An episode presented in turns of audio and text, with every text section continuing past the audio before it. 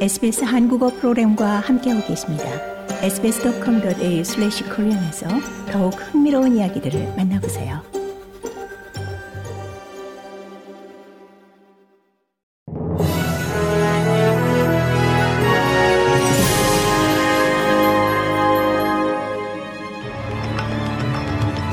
(2024년 1월 18일) 목요일 오전에 SBS 한국어 간추린 주요 뉴스입니다. 앤소니 알바니지 호주 총리가 호주 해군 잠수부들이 이 중국 군함의 음파 탐지기에 부상을 당한 사건과 관련해 이 정부 입장을 옹호했습니다. 샤오첸 주호주 중국 대사는 음파 탐지기가 중국 군함에서 작동된 것이 아닌 일본 소유일 수도 있다고 주장했습니다. 이는 사건이 일본의 배타적 경제 수역에서 발생했다는 사실에 기인한 발언입니다. 알바니지 호주 총리는 하지만 이 정부의 입장은 변함이 없다고 밝혔습니다. 위차드 마스 호주 국방장관은 당시 이 중국 해군의 음파 탐지기로 이 호주 잠수부들이 부상을 당했다며 호주는 중국을 포함한 모든 국가가 전문적이고 안전한 방식으로 군대를 운영하길 기대한다고 지적한 바 있습니다. 퀸즐랜드주 먼 북부 홍수 피해 지역에 계속해서 비가 내리는 가운데 또 다른 사이클론 위협이 들이고 있습니다. 이 지역은 지난 12월 열대성 사이클론 제스퍼의 여파로 인한 홍수 피해의 복구 작업이 한창입니다.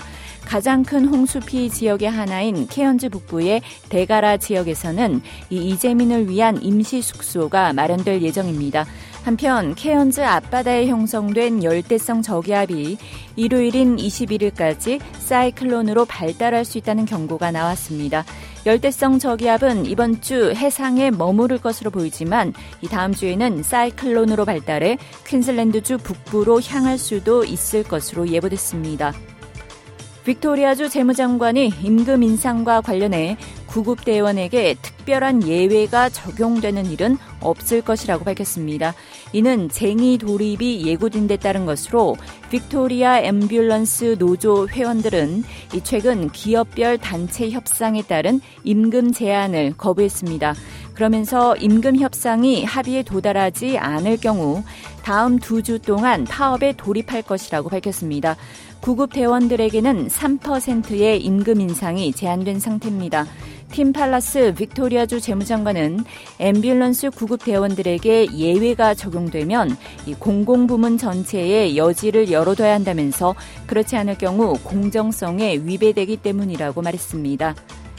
이스라엘이 가자 지구를 무차별 폭격하면서 인명 피해가 급증하는 가운데 네타냐후 이스라엘 총리는 하마스를 소탕할 때까지 전쟁을 지속하겠다는 입장을 밝혔습니다.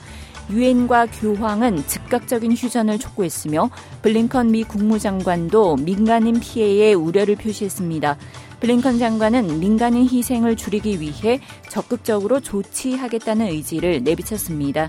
이스라엘군의 무차별 공격으로 지난해 10월 개전 이래 가자 지구에서 숨진 사망자만 2만 4천여 명에 육박하고 230만 명의 가자 지구 주민 대부분이 피랑길에 오르며 식량 부족 등 인도적 위기를 겪고 있습니다. 러시아를 방문한 북한 최선희 외무상이 북러 외무장관 회담 등 방러 일정을 마치고 귀국길에 올랐습니다. 두 나라는 관계를 발전시키겠다는 의지를 확인했는데 러시아는 특히 민감한 분야를 포함한다고 언급해 눈길을 끌었습니다. 북한과 러시아 사이 무기 거래 의혹이 불거졌기 때문입니다. 러시아는 북한으로부터 우크라이나 전쟁에 필요한 포탄과 미사일을 받고 북한은 그 대가로 인공위성 등 이 첨단 기술을 지원 받고 있다는 의혹이 제기되고 있습니다. 이상이 1월 18일 목요일 오전에 SBS 간추린 주요 뉴스입니다.